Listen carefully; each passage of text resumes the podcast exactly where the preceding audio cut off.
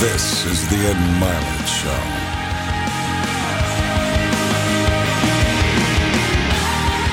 Welcome back to Max Out, everybody. I'm Ed Mylett. I'm fired up because I was at this guy's show last night. It was the best live concert I have ever been to, and you need to own that Let me compliment. get the, me get the wallet out here. The, uh, It was cash leg- going here. I, it I was got- legit. You got eleven dollars. $11 That wouldn't have worked anyway. Very rich man. Evidently, these tours don't pay off. But all of you recognize this gentleman Thank to my you. left. Um, we were talking about the stats earlier. He called himself the Susan Lucci of the Grammy Awards, but 14 Grammy noms, like over 30 CMT, CMA nominations, like eight wins, millions of albums, records sold. A lot of and nominations. A lot of noms. King lot of noms. A lot of wins too No, that's some wins. and and um, and my favorite artist and becoming my friend. So Thanks, this man. is this is Dierks It's Bentley. a pleasure to be on the show. I've, I've seen the background. I've you know, watched a lot of the, the, the podcasts and videocasts, so it's nice to be at your, Great your spot you. here. And uh, uh, you know, I don't know if I can hold up to some of the previous interviews you've had, like Rob O'Neill. That one blew me away, but I'll, I'll do my best. Oh, they're gonna love you, brother, because your story's so good. So Thanks, man. Um, what I want to do, probably everybody knows you, but I want to do a little bit of the. There's always like the before and after. Yeah. By the way, I'm I'm, I'm researching you, and it's actually Frederick Dierks Bentley. Yeah. And I thought, I wonder if you went out as Fred Bentley. Had everything turned out the same? Because you have the coolest name in the world, right? Do Dierks I? Bentley. My name's so tough. There's so many marquees. Uh, My name still gets spelled wrong. Dirk Bentley or Really? my friends. Uh, yeah, just I didn't even think it was a real name. Dirk it was Gently, such a good name. Uh, it could be a good. Uh, But if you were Fred Bentley, do you think all of this would have happened as Fred Bentley? I don't know. My mom. So all of us go by our middle name. So my my brother, my sister, we've all. My mom used a family name for the first name, and then our middle name is like the actual name we we go with. But I've had people throughout my whole career be like, "Is Dierks a stage name?" Yeah. Like, you think I would choose that as a stage name? You don't think that's a cool name? I don't know if it's cool or not, but it's hard. Dierks I mean, Bentley just sounds studly Buck, to me. Buck Bentley. That's a good country singer name, Buck Bentley. Speaking of that, this is a weird place. We're going to go all over the place, but um, Doug Douglason. What's Doug the sto- Douglason. this- the- so this is we're going to go all over the place in this interview, but he's got Doug. this like alter ego guy My- going right now. I love now. Doug. Yeah, he's Wh- Where did he come from?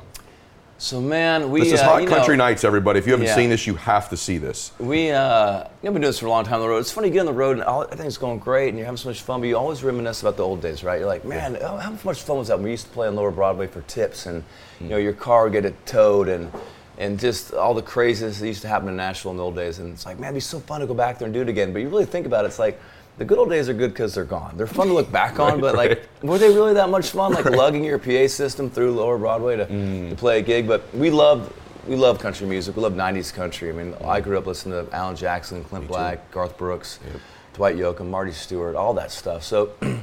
In the '90s, were just a really fun period in country music. The clothing, the hair, you know, mm-hmm. it's it's it was just great. So we started playing these songs uh, on our off days. We, with the tour ended, we, we put together a little band to play around town a little bit, and we dressed in, in time, you know, in You got the full period. mullet rolling. The mullets, the high waisted jeans, the whole the starched uh, Wranglers, and then uh, we took it on the road, man. We started just going out there and not telling the fans, and we just sneak on stage and play unannounced. Okay. And people are just going. But the main thing for us is that the music has to be like perfect, right? Yeah. The music's great, you can get away with anything. So the, we really work hard to make sure. We probably rehearsed like our ratio of rehearsing to actually gigs at that point was like you know 100 to one. Is that right? A lot Yeah. of rehearsing, but um, we got dialed in, and now it's like actually on the bill. So we're the openers for the openers for the opener for, for us. So we're the first of four bands that go on every night, seven o'clock to 7:20, uh, and Doug Douglason is my, it's me. It's- it's my alter ego. You, because all of you follow probably Dierks and know Dierks, but I don't know if you follow Hot Country Nights and Doug Douglason, and you Yes. need to go. Hot Country Nights this. with a K. Nights with a K. It's a clever. See what I did there? It's- Play on words. It was clever, and it's hilarious because I was backstage last night, and all y'all came off the stage, and they First time I really saw you, I was like- there, and you're in full mullet mode, but the guys in the band were in full character. Like, look, no photos. You Oh, know, yeah. they're, they're, there's just me back there. It's they, they put a they put a little line around me so they Yeah. couldn't I couldn't get to them. it was so awesome. Yeah, I think Rolling Stone was shooting some stuff there last night, and uh, we were doing the same. Guys, please, like, no more paparazzi. We can't take it. But yeah, they're they're they're, they're like a really, their whole thing is just kind of being like a sad, uh, pathetic uh, cover band that's trying to make it. It was awesome, but the key thing, as you said, is the music's awesome too. And so, Thanks, man. I want to I want to talk a little bit about so kind of go back to those times for you. Yeah. I want I think on my show I try to feature I try to take this mega achiever, a max out achiever like Yeah. you, and have them see the real person. Yeah, I you know what I mean, like the real story. And the thing that I probably admire most about you is the kind of I'm learning about you is the kind of husband and father you are, and just the way I've also just observed you treat people. It's your humility. Like you're genuinely one of the most humble, successful people in any field I've met. I admire that about Thanks, you. man.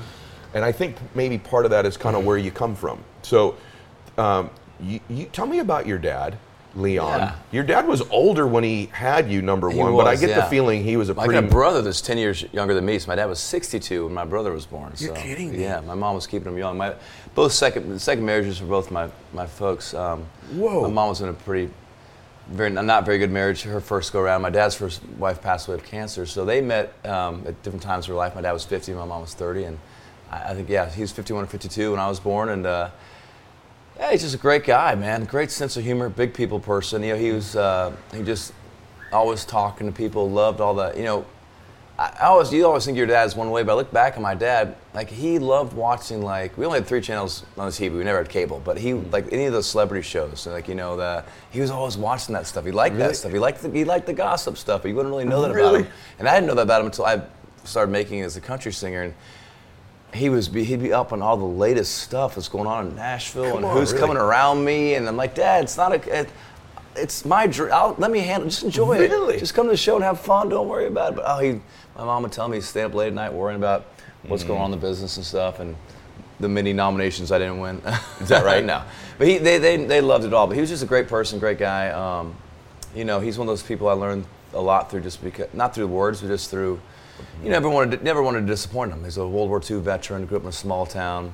Uh, you know, just just one of the part of the great generation of people. And That's a and remarkable. Your Americans and- dad was a World War II vet. Yeah. I mean, that probably. I bet you that's something. 80% of the people don't know about your dad. Yeah. But he was sort of a part of some kind of defining moments. I want you to picture little Dierks here, everybody, not this guy in front of, you know, millions of people. Because it'll give you hope. Number one, if your life isn't where exactly you want it right now, like everything's not in order, and you're going to see where he was to where he's gone, I think it's going to blow your mind. I think it's literally going to blow your mind. Um, and then for some of you that have children that maybe aren't Do lives ever get in order? I mean, that'd be great. That's a great question. Has it ever in, in out? small moments of order. I think you're always fine tuning, right? You never stop. I Yeah, do. That's why I'm here. That's why I listen to you. That's why I'm here. I'm always trying to tweak it and get it a little Yeah, more worked out. so am I, by Yeah. the way. I'm clear, clearly a work in progress. Yes. Some of you might even have teenagers that are a little bit not on their A game. Your parents sent you to boarding school. I did. Did you need it? I did. What was going on? And what happened when you went there? I mean, I threatened to run away. I had friends' parents that were going to let me stay at their place and not go. I mean, I had no desire to go to New Jersey. Um, I, you know, eighth grade was eighth grade was a great year. I went to middle. Uh, you know, I was in public school in Ingleside Middle School, and uh, it was just such a great year. It was like you know, passing notes between every class with all the girls and the fights. There was always some fight after school every day, and just like all the different characters and types of people packed in this uh, seventh and eighth grade. I met my wife there. I know you met your wife in uh, Yeah. in hi- high school or Yeah. uh, Yeah, we so did. it's like junior high and um, it was just uh, it was unbelievable. You know, it was just such an amazing time. But it was also a lot of partying. I mean, I think I partied more in eighth grade than I did you know the first few years of high school. Oh man, we were every day after school. There was something you know, drinking, people smoking before Hmm. people before class, and uh, it was just it was it was a lot of fun. Hmm. And uh, my mom, my sister. Uh, had gone to Culver Military Academy for, for Hmm. camp and ended up going there for high school. So I think that's where my mom got into this whole idea of like Hmm. maybe sending us off to be fixed. And so Hmm. yeah, she kind of said you're going to you're going to go away for high school. And, uh, and Did it uh, fix you or not? Well, that's where I, you know I got out there. I was in New Jersey. I was the only kid from Arizona out there. Made some great friends. Uh, I kind of, I kind of, I'm like like you in a way. I'm a chameleon. I make friends. I just can fit in kind of anywhere. I feel like and I'm gonna make friends no matter where I am. And I feel like my whole life I've been a little bit of a. I have a lot of friends, but I don't have a necessarily like one super tight overall group. I just have a lot of great groups that I get to be part, get to be part of. And some of those friends from that school still have those friends around, and that's really where I got into country music. So it was a great experience. I was out there, kind of yeah, a lonesome feeling, just being away from everybody. And I mean, as far as my dad goes, there is some sadness there because I was 14, 14 you're kind of gone. You know, I'm from Yeah. Arizona New Jersey, and so from that point on, the time I really only saw my parents or my and my dad before he passed away was through, you know, Christmas vacation Really? or spring break, and uh, I was uh, pretty busy in the summers, but. But they, I mean, it's the nicest thing I think you could do for your kids is to give them wings and go go That's a- chase, go find your own life. You know, go, kind of significant move, though. Big right? move, yeah. So you, It's not Merle Haggard and a, you know growing up in a Right. boxcar. It's a little different type of way of getting there, but it's the same idea of just like kind of being on your own and and uh, being totally rooted from you know pulled out from your roots and where you were from and uh, kind of trying to figure out what, what what this world is and what you're trying to do in it. I wonder if it dawns on you. I don't think it does. Like who, what's happened here? Because you're in the midst of doing it, right? I don't, you know, oftentimes, very rarely, whatever the good fortunes are that have come my way. Yeah. I don't know that it dawns on me. You know, what the hell's going Do you, I mean, I, I don't think. I mean, I think the old, you, you and I were talking off camera about Mm. people who've influenced influenced us, like Tony Robbins, Mm-hmm. obviously your show. Um, I have a lot of a lot of friends out there that have, have been successful. My friend uh, Blake Mycoskie from TOMS Shoes, he's Mm-hmm. a, a guy that's always looking for ways to you know how to just get better at what we're doing. And uh, you know, I think when you do that, you spend a lot of time in the present. You don't spend a lot of time in the past. I rarely, unless like doing an interview like this, this is only their third podcast I've ever done. Thank you for doing it. Oh man, this is uh, probably my last one. This is I, feel like you can't you can't why- go out on top. um, but it's like how do you you know it's like I don't spend much time reflecting on all that stuff. When you do, it's kind of scary. You know, it's like you get into something. I'm sure all your businesses. It's like you look back on it now. It makes there's a lot of there's a linear line. You can see how it all worked Yeah. out. But when you're on the other perspective looking forward, it's I look back on that now and think like the kid that was playing those bars and doing all those gigs. I never, I was I was always present in those times. Uh, It doesn't matter where I was playing a casino gig at two o'clock in the afternoon, sun's beating down. I was having fun. I'm playing a gig. This is amazing. So I never really. But looking back on it now, it's like, gosh, I can't believe all that stuff actually worked out. What was I doing? Kid from Arizona. Right. Parents have no musical uh, abilities. Uh, I chose to be a country singer. I wound up in Nashville. I it's all very um, it's yeah it's kind of scary to look back at so i like being in the present moment and uh, you know focus on you said it to me last night. I think it's like a running theme with you is trying to be more present. I think it's Yeah. one thing I want to do. I always kind of try to pull out little lessons. I Mm. think I just gave a talk yesterday about this, just oddly that you're saying, and I was in Ohio. I don't even know where it came from because it wasn't in my notes. But I was talking about how most achievers that I know are present, or actually maybe even looking a little bit forward. yeah And most people I know that are struggling in their life, if they were really being honest, are running an old story. Totally they're running looking the back. tape. They're looking. They're running this old story. They keep, continue to. Their life becomes almost like a boring book of one long chapter because they're repeating either like a previous victory. I was a quarterback in high school. Yeah. Or I got my master's degree. Or it's something negative that happened. Right. My parents sent me to boarding school. My dad was an alcoholic. Like. Yeah. They're they're. If, if you're listening to this, this is a huge clue. Like if you got nothing out of today and you're going to get more, it's that where's your frame of reference most of the time in your life? Is it past, present, or future? The happiest people are present. Yeah. And achievers struggle. Most achievers struggle with becoming present because they're looking forward all the time. Yeah. And most people that are in pain or are not achieving at their maximum potential are in a past frame of reference. totally So this is something That's really huge uh, for most of it. It's why actually when I do the show, it's difficult for achievers to go, okay, I'll go back for you because you're asking me. I'll tell you my old story. right But right, it's kind right, of right. uncomfortable, Yeah. awkward, It's- and, and it's and kind of not really I mean, it's relevant. It's- it's- to it's relevant to the but it's- it's listener, but not relevant to you. Well, that's Yeah. really. I mean, all these stuff I said there. the Ones like you know, I think about uh, a friend of mine, Jessi Alexander, with the song "The Climb" for Mm. uh, Miley Cyrus, and that song is all about enjoying the climb. It's not about the destination. It's about enjoying the climb. Climb. Right. So that's a big thing for probably for overachievers. Yes. I just re- I just reread that book, um, The Four Agreements, and that, that talks a lot about being you know. Tom Brady s- recommended that to me. Did he really? That's a that's his like that's his reference book. That's his just so thing. you know, the it's, four it's easy. agreements. It's about this big. It's Yeah. got four things, right? Your words and be impeccable with your word. Don't Yeah. take anything personally. Mm-hmm.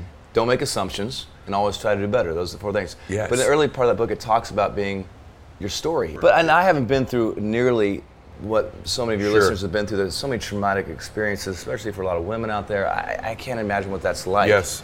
But I still would say it's your life. It's very short. You can. It's at some point if you're gonna have, have any happiness, you have to like sh- just You got to move not- forward. yeah. I, I didn't know we were going to go there, but, But like you I know, have this thing that I talk about often, where everything in your life happens for you and not to you, if you believe that to be the case. Mm. So, like my dad's drinking, and my dad's my best friend. He's been sober a. Yeah. long time, but it actually happened I- I heard me. you talk about that. It's amazing. Yeah, Yeah, I, would, I, would, I would literally not be doing this. I Right. wouldn't have been pretty good at like evaluating. My dad would come home. I'd have to kind of distinguish: is it sober dad or Ugh, not can't sober imagine, dad? By the way, my dad's my best friend, Right, literally. yeah. But it built these skills in me It made you. that when I went to work at the group home, everyone here knows my story, but it, it happened for me. But if you're Totally, always love that. replaying it For me. yeah, if it's always replaying it as just the negative, It's it's a- it's gonna it's gonna it's gonna be a self fulfilling prophecy the rest of your life. It's amazing how, and uh, I feel like recently this is something I've been working on, but it just like when something happens where you're always like, oh, that's damn. And it's like, whoa, whoa. And I'll tell my wife, who I'm like, this could be a good thing. You know, it's a prime example. The other day I was fishing in Colorado at my festival. I didn't have a fishing license, right? So. I was on a private farm uh, fishing a creek. I wasn't even expecting to fish. It was just such a random thing. My buddy Luke Bryan had been there the day before. He caught a fish on there. And so I had to go out there and try to top him, of course, the next day, and I caught four. And I posted on Instagram. Really smart move, right? Yep. And I'm walking through town the next day, and I'm taking pictures. There's some local people just kind of checking out how the festival was, having a good time. There's a wildlife guy there with his camera. Mm. And I'm like, he's like, do you want to do this here or somewhere else? And I was like, my ego, I'm like, he wants to take a picture with me, obviously. Mm-hmm. Yeah, we can do whatever you want, man. I'm cool. We can do it here. He goes, do you catch four rainbow yesterday? I Mm-hmm. said, yeah. You have a license? I said, no. He goes, do you want to do this here or somewhere else? So I got in his car and he gave me a ticket. I saw this. And so I posted it on Instagram, but I immediately took it down because I don't want to mess with Luke. Is a huge hunter and Oh. fisherman. So I don't want to mess with his whole situation. right. He and I actually, yeah. well, And now so- 10 million people heard Well, it. but, but- but I took it off Instagram. yeah, now they're. just kidding. But well, here's the thing. So he calls me because I took it down off Instagram, but I forgot about it. It's still on Facebook and all that. yeah. I didn't- it's all linked. I, am not Right. very good at all that stuff. And I was like, man, you know, this could end up being a, a good, Good thing because yeah. Mm-hmm. we need to own up to it. You know, we and you, you need to you know call the folks at Colorado Wildlife. You might make some friends there. It might be you know might be some you know this is what you do. He is Mm-hmm. Yep. a hunter fisherman. That's what he does. This is gonna be. He's like, buddy, I. I talked to the folks over there, made some good friends. It was Mm. A 10 out of 10 conversation. You know, they got it. I paid, I um, Mm. paid the. So I, I just feel like every everything that happens to you Yep. before you could Yep. be something you turn before you because you can The- kind of spin it all into being a positive thing. the happiest people, if you look at any area Not of your life eventually, I know some people have been some, through horrific things, but you can you can turn it into being something that makes you who you are. Okay, the it- heartbreak you go through, that girl broke your heart, but it made you the person that you are. I, I like to think that, I think you're right. I like to think that it should have at least taught you something. yes. There's a lesson only time you learn. That's when you, You learn. only learn in the hard and, the hard and I'm a huge, huge believer in that. And I think the happiest people don't wait for hindsight for that. They discover that in the present moment. Like one little random example Mm. Yeah. is my dad's got cancer right now. And you think, my God, what the hell is good about your father suffering with cancer? Yeah. Right? But to be candid with you, I've looked at my own family as the time more precious now. Yeah. When the phone rings and it was my dad before, maybe every once in a while I'd be like, Mm-hmm. Yeah. yeah, I'll Oh, call him back. Now it's like, oh, it's dad. I get to talk to him Yeah. again. Um, it's just made everything more precious. It's it's not that like this stuff's not cool, but like really, would I rather have a beach house or would I rather just be able to talk to my dad? Yeah, right. totally. So it's put things in perspective. So everybody listening to this, I just want you to understand something because this is why I wanted Dierks to talk about, you know, some of his beginnings. Your mess does not disqualify you from being successful. Your current mess, the current thing that you're ashamed of or gives you anxiety or gave you pain, you have our permission to set that down, turn the page, and start to write a new chapter in your life. Yeah. And that's why I want to talk about some of those other chapters too, by the way. So with you, you're going to say something. Well, no, it's amazing. It's you know, that's what I love about life is that you can, you know, it's, I think it's, it was a little easier probably before social media, but you can just be. You could. ch- I like being the idea of able to change whoever I want to be. I don't like being stuck in one type of like Hmm. person or whoever my parents were or whoever. I think one thing about growing up in Arizona, there's less. There's almost less roots to like a culture. It's more just like just be who. You know, it's- I'm in the South now. and There's definitely a lot of like sure legacy thinking. legacy. Yeah. Yeah. and it's like that's good for some folks. That's fine, but for me, I, I just like, man, who, who do you want to be today? Yeah. just be whoever you want to be. It's fun. That's what kids do. I learned so much from my kids. By the way, the, the get to got to got to. I was riding my to school with my daughter, and I was like, yeah, I got to write songs today with these guys, and I was kind of saying it like that, and she mm-hmm. goes, you get to, you got to, or you get to. I was like, mm, I was like, yeah, I get to. You know, like Yeah. you lose perspective. You get something like a house or mm-hmm. something, something that would have changed your whole life. You, your life would be perfect if you just own a house, right? Yes. And then three years later, you know, you own it for a while, and you kind of forget that you own a house. You, You're right. I'm a songwriter in Nashville, Tennessee. I get to write songs with Mm. amazing people. I actually wrote a song that day called "I Don't Got to, I Get to." And was did? based on what she'd said, but uh, How beautiful is that? Yeah, but I did this yesterday. It's so weird. After I spoke, I went to our team and I said, I have to go do this uh, signing with the books and the pictures. Right. And I said, immediately I went, let me correct that. I get to. Totally. It like changed the whole Totally. experience for me. Speaking of your children, um, Knox is a smart dude. Yeah. Because he understood how much bigger my arms were than yours last He night. didn't matter, how much I tried. To, You tried I was to giving him a wedgie. I was like, knuckle, the you knuckle of justice was coming in there. His arms, he was bigger. He's trying- your identical twin, yeah, by the way. little, little mini me. That was so cool. So I want to talk about defining moment a little bit. I get the Sure. feeling because your dad was involved a little bit. Didn't you drive? Wasn't there kind of a significant decision you made to just head to Tennessee? I did. What is that? What happened there? I just knew after high school, I was went to um, Vermont University of Vermont for a year, and great place. Uh, I don't know what the hell I was doing. It's kind of kind of drifting a little bit. I got in, so I went. Uh, I wanted to go to Boulder, where my wife went, but I I did not get in there. Um, I was, I've never been a very good student. Um, but I got there, and I just I just realized I just wanted. To be, I was obsessed with country music. I don't know why. I mean, I, I there's there's been a couple defining moments in my life. One was I was 17 years old. My friend Jack Brown lives in Chicago he sat me down. I was playing like I was. I'd been into country music with my dad. He Mm-hmm. liked country music, so I listened to it because of him.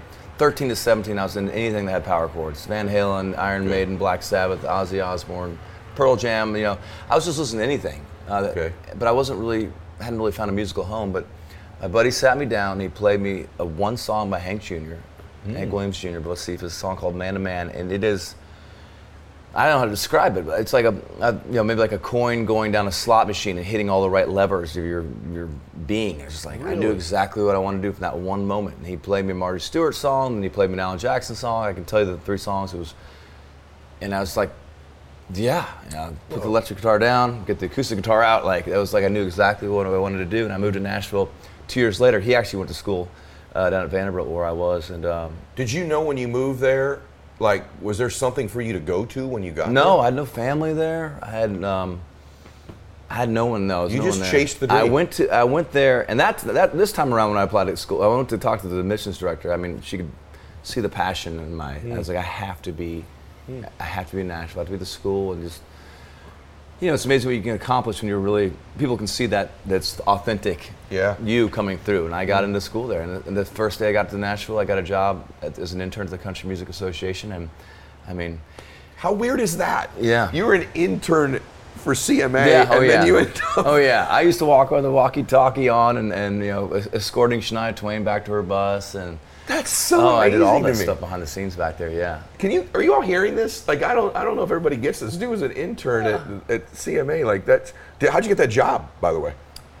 just got it. I wanted it. Mm. You know, I there's a the one quote um, that I carried around my whole like I had this binder that had like my songs in there, but also had all my uh, songwriting appointments and. It just it kept with me, and I, I, there's a guy named Harold Bradley who was a big uh, big figure in Nashville, and on his tombstone he had this quote. I thought it was his. It turns out I think it's from Calvin Coolidge, but it's about how nothing in the world can take the place of persistence. And uh, Wow. I could. It's you know, it's nothing in the world can take. Um, talent will not. Nothing's more common than unrewarded talent. Genius will not. Unrecognized genius is almost a proverb. Education will not. The world's full of educated derelicts. Listen to you. Persistence and determination alone are omnipotent. Omnipotent. And um, persistence has just always been like my thing. I think I'm not the best singer by any means. I'm like really not that great of a singer, honestly. I'm like I don't even know what you're talking about. I can okay. find a note and put a lot of air behind it, and I have said some gravel was- to my voice, and I am like, I'm a good bar singer. You know, there's some unbelievable singers uh, out there, and they're on TV. They're all over Mm-hmm. the country. I mean, it's kind of like the lottery. You have to be present to win. You have to be in Nashville to, to do this, right? So Mm-hmm. that's just step one, and then uh, you just got to be persistent. But it's easy to be persistent when you are afflicted with a love of something, right? And I just loved Afflicted country music, and my love. buddy, yeah, it was more than a, a desire. It's like it's an affliction. Like I can't help but like listen to this music. I love this music. I have to get to Nashville. I don't have any friends there. I have any family there. I don't know how it's going to work out, but I've just got to be there, and I don't know how this is even going to work out. But I just love this music so much, and I'm such a fan of it. Still am. And uh, I've, ne- I've done a lot of shows. No one's ever said that. Afflicted with the love of something. oh That's man, good. Trademark that. We'll write that. That was good.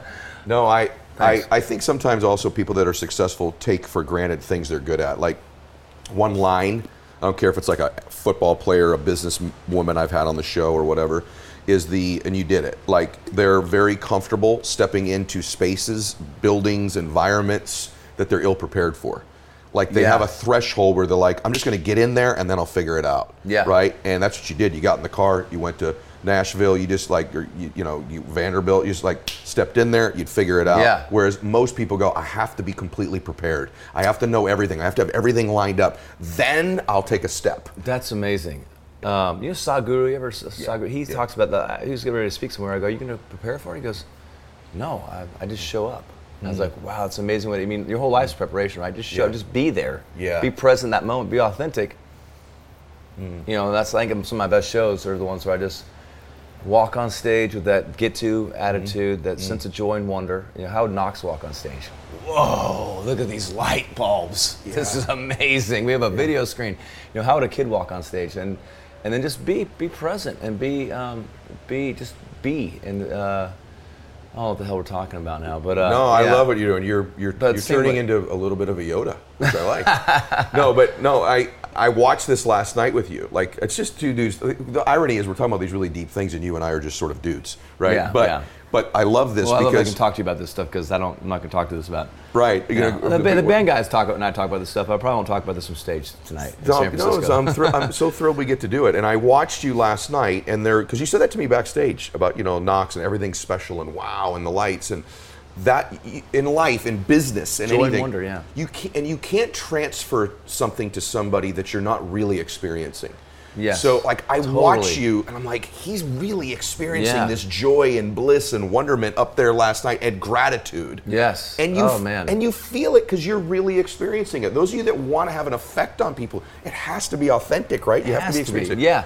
One of my one of the first lessons I got in singing was uh, I never had like a real lesson. I went to a bar, paid my five dollar cover charge, and watched this band play every Tuesday night. But the lead singer, a guy named Terry Eldredge, he's like, you want to sing country music, you have to hear the words in your head, and then they have to filter through your a broken heart of some mm. sort, and then come out. It just can't go straight from here to here. And that probably works in any business where it has to go through like some experience, some like traumatic experience you've had. Yes. It helps when you, especially in country music, someone like George Jones or Merle Haggard, when they're singing. There's so many great technical singers out there. They can do all mm-hmm. this mm-hmm. stuff, but I don't personally. It doesn't like hit me Yes. like someone like George Jones, who maybe wasn't always perfectly in tune and in Yep, key. right. But when he sings, you feel, Feel it, it. right? It's not about hearing it, you feel him singing it. So my buddy Terry said it to me at the time. I was like 19. I was like, damn, I haven't, like, you know, my parents are still living and I haven't had any girls that have really broken my heart yet. Like, Mm. am I ever going to be able to sing this music? And then I had some experiences that, that helped me, uh,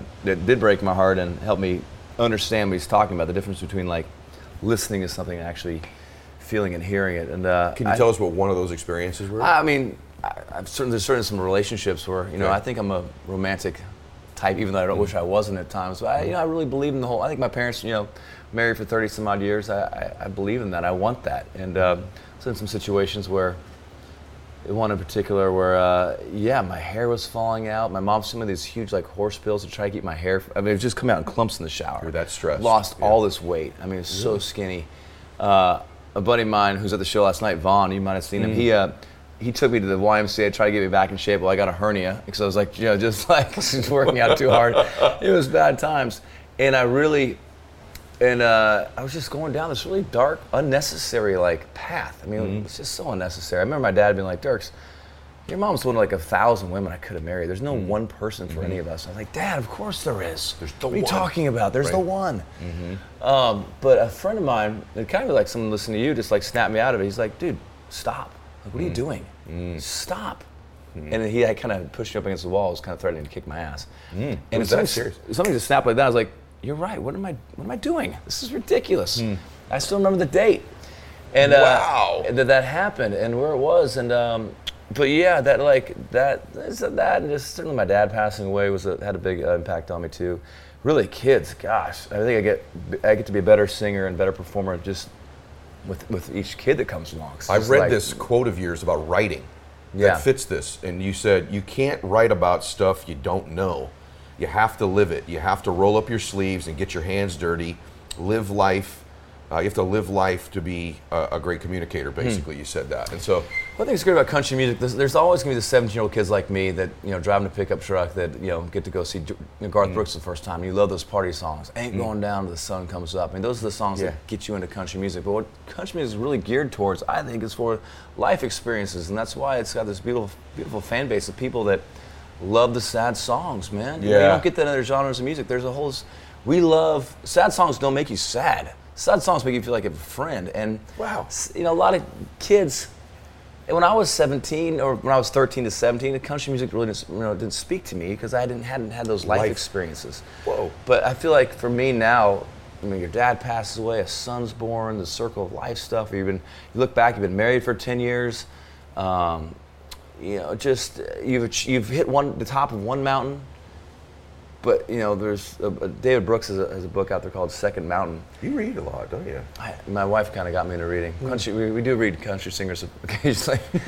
I do like I do. Um, I try to read more, but that, it's like you've reached the top one mountain, you know, career and hmm. family. What's hmm. the second mountain going to be? You know, and so like these ideas, they. I think what makes country music great, the older you get, the more wisdom you get, just makes you a better songwriter, makes you a better singer, makes you a better communicator to your audience out there. You wrote "I Hold On" for about your dad, right? I did. He, he passed away, and that day that he passed away, I'd, I was actually holding his hand as he passed away, which is a, was Wow. uh, which is, was an unnecessary, not, not, not a.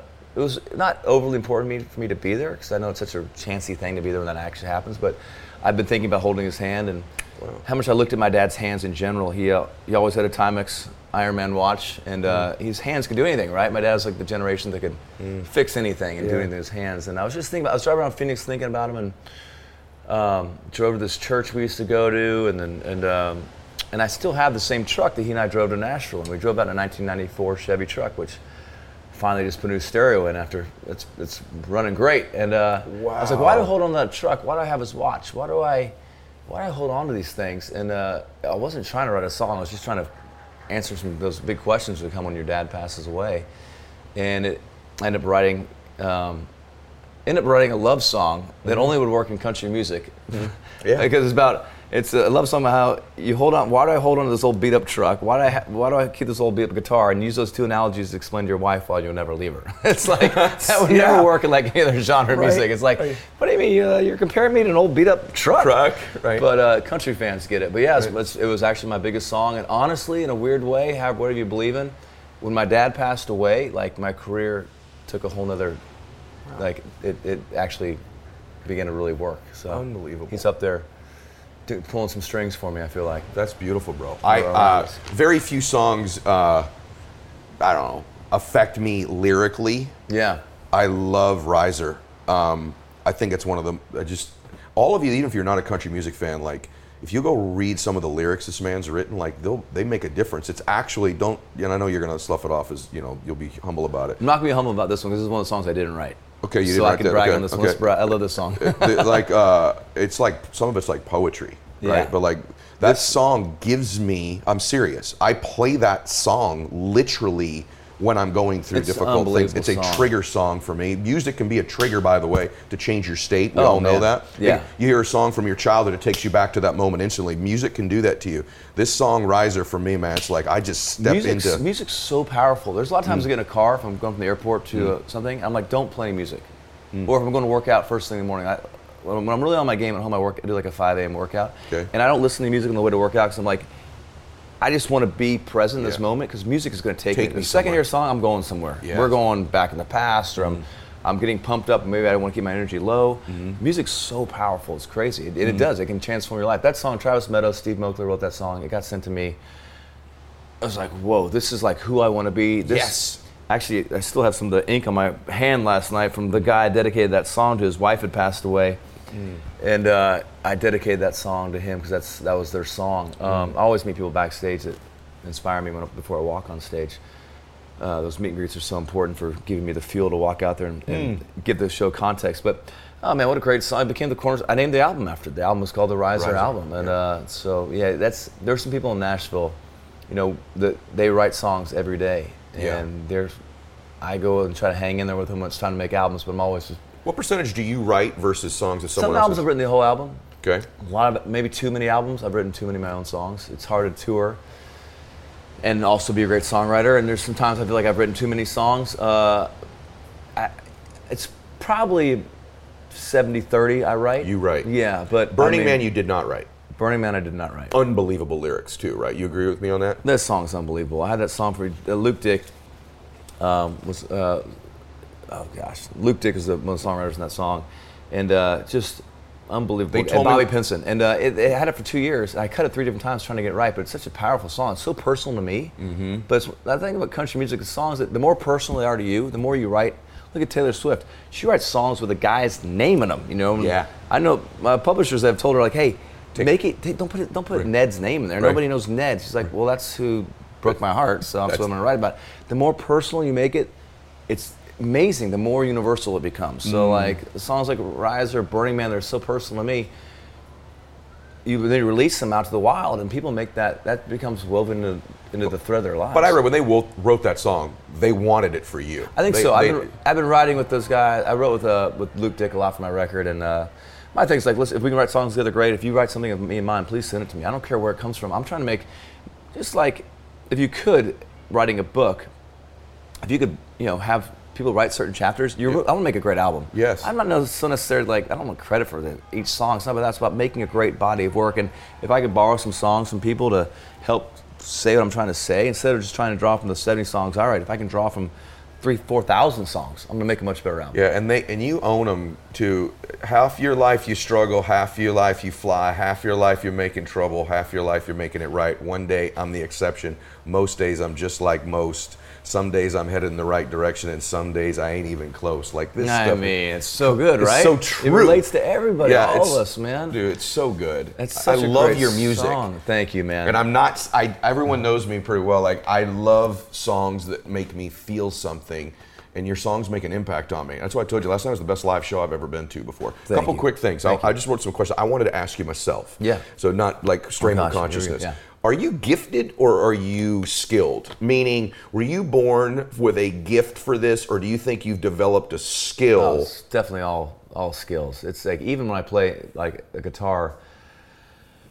I mean, it's it's all it's all muscle memory. I wish I could tell you about. I actually took a theory class and had to drop out. I don't understand how it works. I don't know, hmm. and I'm I'm one day I'm not giving up on. it. I'm still a student. I, I played mandolin. I love playing the mandolin. It's hmm. like my kind of go-to like instrument. I'm trying to learn how to get better at. But it's all I've had to just like take a round peg and hammer it into a square hole and just like you know it's all through like just sweat and, and physical you know sweat equity is the whole way I've gotten here. I want everyone to hear that. You're talking about one of the most successful men in the history of country music when you add up albums sold and et cetera, et cetera. One of the most relevant people in the music industry today.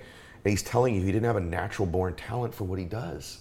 And there's all of you out there, you know, that want to make some big dream come true. There's something you want to pursue, and you're thinking, I don't have an incredible gift. Actually, by the way, you could have a gift. Part of that gift could be your ability to just be available. I just did a video on this. But one of the best abilities is availability. Just Wow. keep, you're a grinder. Love that. Like you, this dude grinds. Like he works his ass off. Has worked his ass off. Picture this: at his level, he performs three times a night at his shows. Right now on this Burning Man tour, Yeah. he plays the first one like that acoustic set. Right, you Yeah, play that. 30 minute acoustic set and uh, play mandolin, uh, which is great. I, yeah, I just and I do it the Hot Country Nights at seven, and my Yeah. main show at 9:30. But Come on. you know what I do, and this might be helpful, interesting for your listeners. Yeah. But the worst part of your day, or the worst part of your set list, or whatever it is, I always try to take that worst part and make it my favorite part. So that acoustic show I do at 6:15, it used to be me alone with a guitar. I'm a band guy. I like playing. I like playing music. Me, music is like people playing music together. Okay. Alone on the guitar, I can do it, but it's just not really fun for me. I don't. Okay. I'm not that great of a guitar player. It's like. So I used to do it alone. Six fifteen. There's it's all. It's, if, you, if anyone wants to come out, some little extra money, you get food, drinks, and you get an acoustic performance, right? Um, I do that every night. And it was like it just wasn't the most fun. I got to leave the guys behind. We're in the dressing room, jackassing around. I'm like, Yeah. ah, I got to go do this. I got to go do this thing, and and then you know one of the guys started joining me, and then two guys joined me just out of the love of doing it, you know, and and then all they all joined me, and it was like you know let's take this thing. And let's make this the highlight of our whole day. And like, I'm trying to get better at the mandolin. How about I get paid to do mandolin practice every night? So I put the guitar down. I got my mandolin out, scared to death, plugged it in. They, they all sound so terrible when you plug them in. And, and instead of just singing acoustically, now I have ear, I have my ears in, an awesome microphone, great speakers. We're up there, and I'm getting a chance to practice bluegrass music for a half an hour every night. And then I can take all that money and split it six ways. So the guys are making a bunch of money too now. You know, everyone's making. It's like become a really fun. It's the. You know, if I took something that was just like. So even the part of the show that he's like, oh, this is not the best. How do we? Okay, how do we make that like my favorite part What of the whole great show? You just keep like upping that. So What a great some point- lesson. In your day and everyone's day, they typically avoid the thing they fear the most or the thing that's the most uncomfortable for them to do. And it's the very thing that if you did it would be your gateway to the next level. Right. That's so cool that you said just that. taking that- So you're not naturally talented. He's telling you, everybody, that he's developed this skill.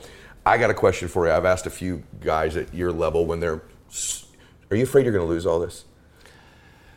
Um, Do you- know, you I think think about I'm, it? I think I'm at a point where I just like to go on my own terms. But I think when it's over, uh, we were talking about this off camera. I'm, I'm, I'm playing golf with Jack Nicklaus on Friday, Saturday, which is ridiculous. So I'm not that very good at a golfer, but I'm a big fan of his because I read a book on him and he talks about how golf is just an extension of his competitive spirit, which is crazy. You think of Jack, you think of golf. You think this guy loves golf. You think he's like, it's like he's like really. It's just like the way I get the competitiveness. That's where I compete. Yep. And he's like, so when I stopped being competitive at it, it wasn't hard for me to walk away from it. I think it's the same thing for me with music. When it stops being it's it is a I mean Nashville's a great community. We're all such a good, it's such a cool community compared to like the LA music scene. So I hear um, because everyone is supporting each other. These award shows, we're all like, hey, if, I you can know, tell. yeah, it's like. Which he's hosted, by the way, which you did great. Oh, But- thanks. I got replaced by Reba, which is uh, that's pretty good. I don't, I don't feel too bad about that. Uh, but yeah, it's like, but we are. It is competitive. I walk on stage. I'm definitely competing with myself in a lot of ways. And uh, when it's when it's, I stops being competitive, um, I, I think it's okay. I got like there's a lot of a lot of things I want to get to and, and do, and most of them involve just like Yes. water and mountains and. So are you telling me you really Woods. envision a time? I'm s- I'm surprised by this. You're telling me you could envision a time where this is not what you're doing. Really? I mean, I hate to put anything out there because I'm a big believer in manifesting Yeah, so- stuff. So I hate to put anything into the universe and like it have it come true. Uh, but I, at some point, I mean, it's going to end at some point, right? I mean, there are some guys that do it. Merle Haggard, you know, Mm-hmm. Yeah. he died on the tour bus. You know, I love that, and those are the, that's unbelievable. Man, at some point, it's gonna. I mean, hopefully, you can do it on your own terms. Where like George Strait's doing it, you know, certain number of shows a year, and Mm-hmm. still has a whole other situation going on. But it's funny. I don't know. It, it changes so much. I've had guys leave the band because they want to be with their kids, Mm. and then their kids like a year later, like, Dad, when are you going back out on the road? And they're like, Yeah. I quit to be here with you. What are you You. talking about? Right, right. You know, my kids now, it's, it changes where I asked Evie, my 10 year old, I'm like, hey, when do you think I can slow down and retire? What do you think? And she goes, how about 2088? I'm like, okay, I'll be 104. That's Guys, awesome. like, come on now, because they love the road, they love us. So as Yeah. long as it's fun for everyone, you know, I have such a great band, it's such a great crew. It's the whole environment out there. Um, you know, anybody, if you're backstage at my show and anyone walks by, they're going to say hi, their heads Yeah. up. Like, it's such a great community. I, It really is. we built that up. I'd hate to ever lose. That's I, I'm worried more about losing that. Yes. Than about being on stage and having my ego fed by you know. But I do have so much fun on stage. Nobody, I don't think anyone has more fun doing what I do nightly. The three shows, being on stage. It's like, not. I don't want to overextend our time here, but I have some friends that do. Um, have been in these great. I mean, I, I could probably use one, like a therapist type retreat situation to Yep. really dial it in and break it down and bash it all out and figure it out. And I, I would love to do something like that. But if you look at my daily, my everyday, what I do, Mm-hmm. I mean, Wim Hof, the, the water guy, he talks about one of the great reasons about getting an ice bath is because it sucks. Yes. And you should do something every day that sucks, right? It, do something that is just not fun. Yep. Like something you have to do. Do I look forward to tonight, like the physical exhaustion of singing three shows and, and all the meet and greets and all the information I'm taking about somebody's son died in Iraq and Mm-hmm. this song is did that and it's just there's a lot to go through. It's like facing a mountain. It's like it's like there's a marathon I have to run tonight. I'm not necessarily looking forward to it. yeah. To be honest, I know what you mean. I could just stay here and be pretty happy the rest of the day. I think it's one of the most honest things anyone said on my show because I'm the same way. But let Yeah. me tell you what I watched with you last night. Because a lot of people, if they strip their BS away, Yeah. exactly what you just said is true. Exactly what you just said. And I'm that way too. If I'm being really honest, there's times that I'm flying to go do a speaking and I'm like, like I would Yeah, yeah. rather really be there, right? But and and th- but something happens Yeah. when I get there. Yeah, Go your ahead. feet touch the ground, and it's like electricity comes through you. And It's like, it's just like running. My wife's a runner. She, I can't run very well, but she can run a mm-hmm. marathon. But I can imagine when I've done when I work mm-hmm. out, as you know, like the, Mm. the first couple reps. But then something, the chemical Yes. change happens. Like it, it probably is biochemistry, and It like is. all of a sudden you're like you're home where you're meant to be, and it's like becomes the greatest. You can't imagine life without it. Brother, that was the word I was just going to use. It's your home. Yeah. It's your calling. And Yeah. it may not be forever. Yeah. But when you are when you get somewhere, you may not always want to get there, but when you get there and that electricity affects you, that dopamine kicks Yeah. in, that energy surge happens where you're like superhuman almost. yeah. yeah. It's a feeling. And I don't you- care if it's a sales call, if it's coming home that you're caring for your children, you're walking out on stage to perform or speak like I do, whatever it is, something happens to you and it's home. It's the Yeah. home. It's where you're supposed to be in that moment. Yeah. You weren't supposed to be no matter on the what beach you're in that doing. moment. You know, everyone in my crew, whether Josh Brown who sells T-shirts or everyone does what exactly they love to do. Josh, mm-hmm. I've never met someone so excited about selling T-shirts, hmm. and he knows the whole deal, right? Like I used to try to design T-shirts and sell them, like they were terrible. Mm-hmm. I found Josh, is like this guy, this is what he does. and He's mm-hmm. really good at it. But uh, for me, like it's the whole therapy. The whole day is just like so. I get there and I'm. You know, first of all, you usually wake up in a hotel room and you bump into someone doing housekeeping. So right away, you're just like, "Oh my God, I have so much gratitude that I get to like, I'm not doing this all day long." You know, so right away, it's like a level of gratitude from being on the road. Just the people that are, you're meeting backstage doing security and how hard they work, and you know, the caterers, and, and and then you get to you know get to meet all these fans who have gone through horrific stuff, and they're telling you one of their songs changed their life. And for me, I found meet and greets. I don't, I'm sure the same for you. Is like, the more open I am, the more easier it is. If I go in there trying to be like, if I'm all kind of guarded and like mm-hmm. just trying to get through it, it's going to be a real pain. Yes. You know, my guys have to drag people away. Like Dierks, we, it's like we got to. I'm like, okay, well, I'm sharing the story. So, mm-hmm. but you take all that in, and then I get to go on stage. Well, I get to do a bunch of different stage stuff, but the main show, I go out there and yell and scream and pound my chest and lose my mind and lose my voice and literally jumping and pounding on my chest and having. And then I go after that. I go sit with five of the guys in the band who are all married, most have kids, and we talk out. You know. Whatever we need to talk out, and, Yeah. and then that's just I do it all again the next day. So it's like I- remarkable. it's a it, the indirect effect that the road has, the benefits for me beyond like just totally separate from what people see out front. What it does for me as a person and has created the person I am and how it gives me sanity is, is something people don't see at all. But it's I think that's exists in anything when you get to do something you really can put your whole heart and soul into. Um, it it just it does kind of self correct any deficiencies.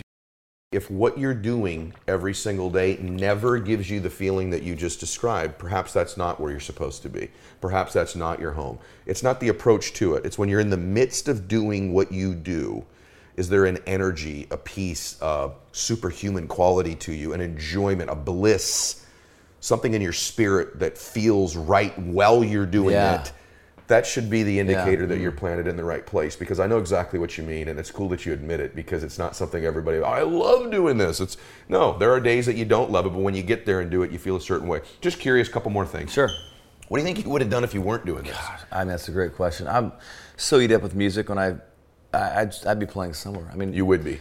I'd be I'd probably I'd be probably playing Lower Broadway in Nashville, Tennessee, and that's not a bad place to play now. When I was in Nashville back in the day, there was I mean there was really nothing going on down there. You'd mm-hmm. take your friends down to Lower Broadway.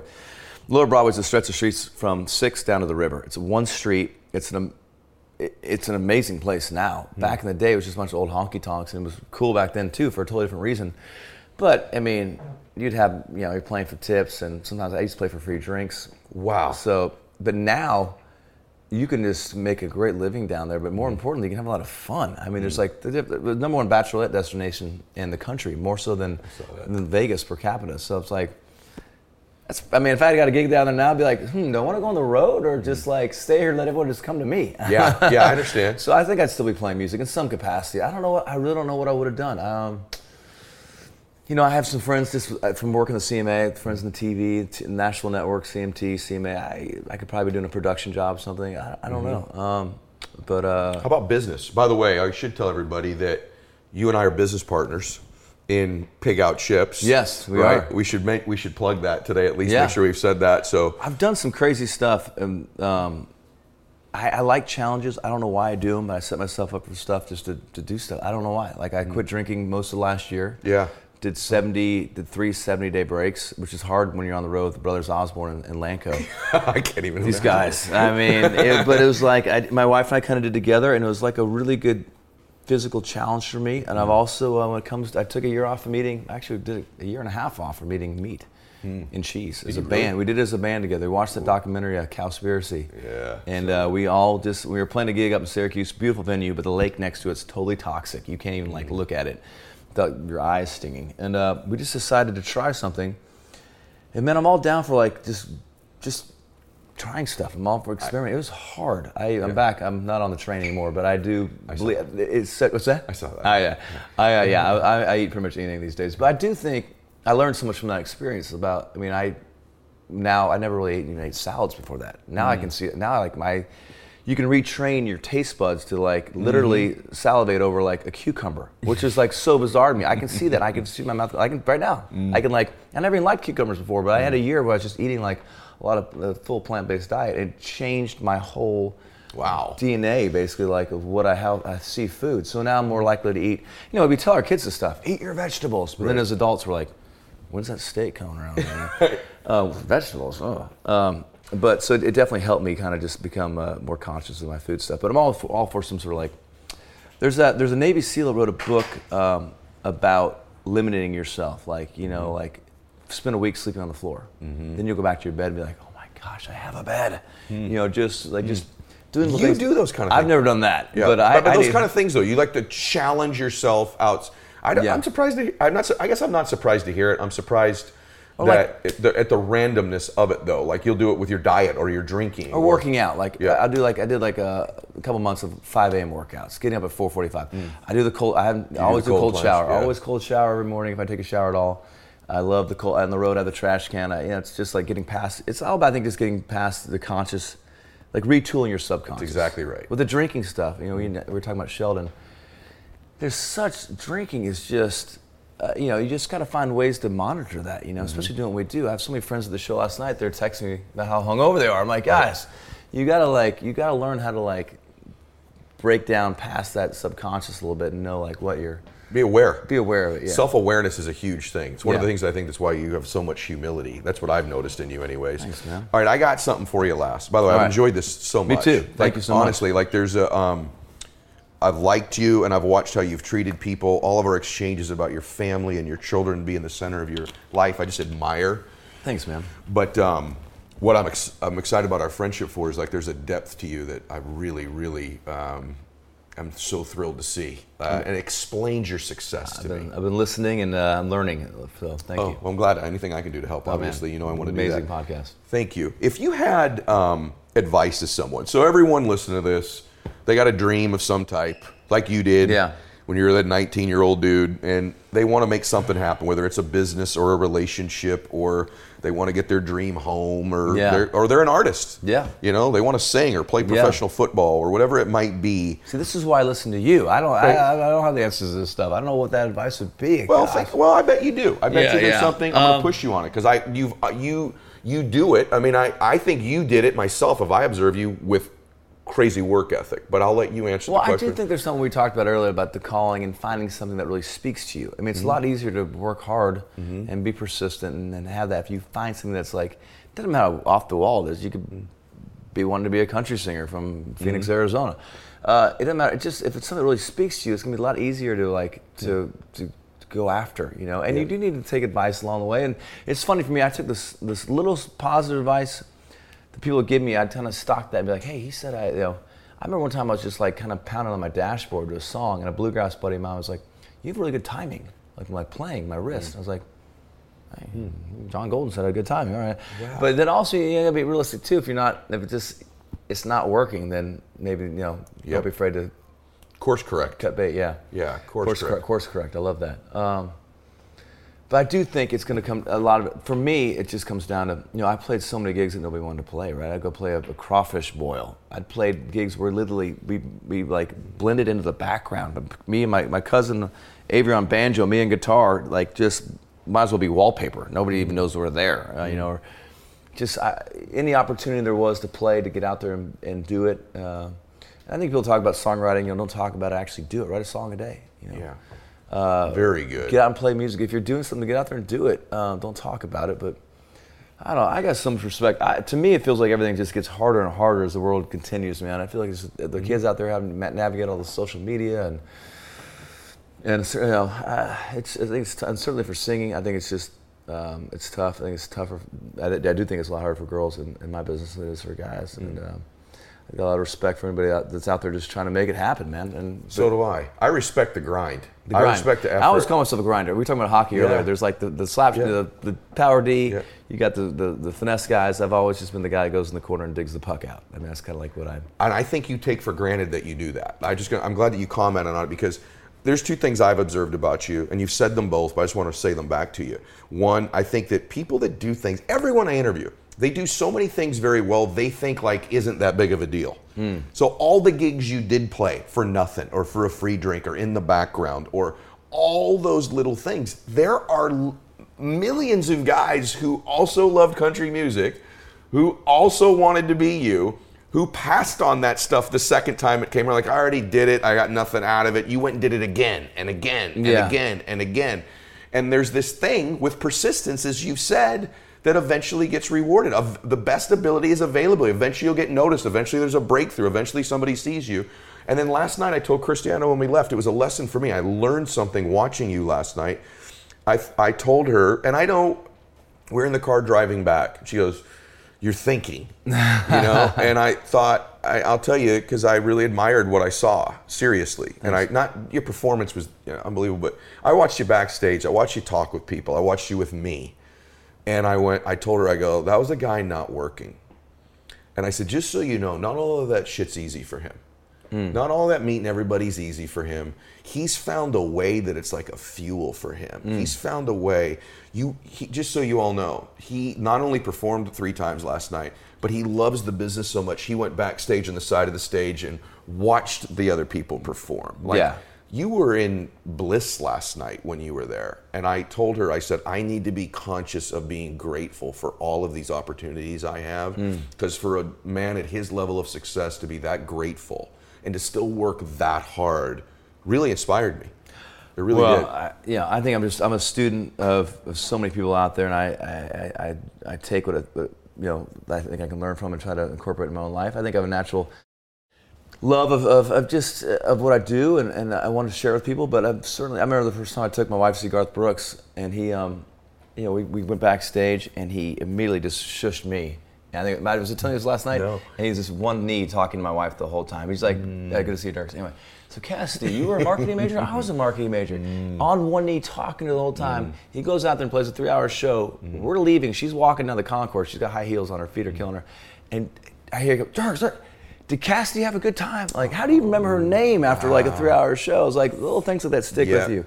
Taylor has always been so nice to when we go on the road. She's like, you know, she's just always taking such great care of us. And I say, you just, you draw from the people, and it probably applies to everyone out there listening, no matter what kind of line of work they're in. You just draw, you know, imi- imitate, you know, draw from people that have inspired you, and, and you get a chance to incorporate that into your own life. You don't have to go reinvent the wheel. Just like Yep. look for people that are already kind of doing something you like doing, and and, and, and you know, borrow from them. And, Great uh, key. I call it modeling. Modeling. That's exactly right. Why- Brother, brother, I had no idea we were going to talk about so many relevant things today. I thought we were going to talk about music. Hey, I did too. And I, I'm thrilled that we didn't just talk it's about It's funny because music. music's just the front for the Yeah. whole, you know, for your, for your life. I, I always say like, it's all combined. You know, you can't career, family, all these bits and pieces people try to have. I want to win the overall, the whole thing. You right? win the whole game. So to me, it's like the career, family. It's just one life, right? So Yeah. how do you get the whole win? On the whole deal, and I think this modeling is a big part of it. It's looking around and seeing people that starts with your parents. You might, you know, some people had a harder upbringing than others. My dad was a great model to start from, and I think from there I've always looked for people that I can model stuff off of and draw from and, and uh, incorporate in my own, own think- life and hopefully my own success. I think you're a good model. Thanks, man. and I picked up some stuff last night that I'm modeling. So thank Good. you. For, thank you for today. This is one of my. I'll be honest with you. Um, pleasantly so surprised with what we talked about I'll today. take that, man. I'm really grateful for it. Thank Thanks, you so dude. much for being here, brother. Thank you. We can do it again tonight if you want to come to San Francisco. I would love that. I might jump on the plane and come, Come watch on, you. let's go. Hey, everybody. I hope you enjoyed today's show. Um, obviously, I want you following Dierks on his social media on uh, on Instagram at Dierks Bentley. And I want to remind you on my Instagram too. Every day we run the max out two minute drill. When I make a post every day on, on Instagram, when I make Yeah. that post, you got two Comment. minutes. Make a comment. Get that comment in there, folks. You make that comment. We do a drawing every day. If you make a comment in the first two minutes, or if you make a comment on other people's comments, or third, if you just make a comment every day on every post, we pick winners every week on Sundays. We announce them. You get rides on my jet. You get my book. You get coaching calls. You get max out gear, all kinds of cool stuff. And I'd love to help you with your life by picking you as one of the winners there. Maybe get a coaching call with me. So make sure you're engaged in my Instagram every day. I Hope you enjoyed today's show. Tell people about it. God bless you. Max out your life.